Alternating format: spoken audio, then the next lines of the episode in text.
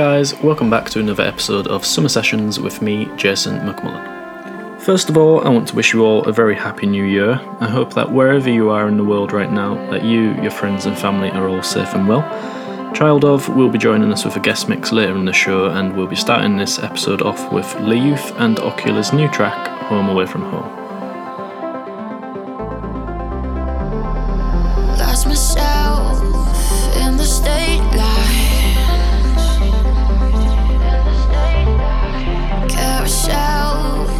Of the place I left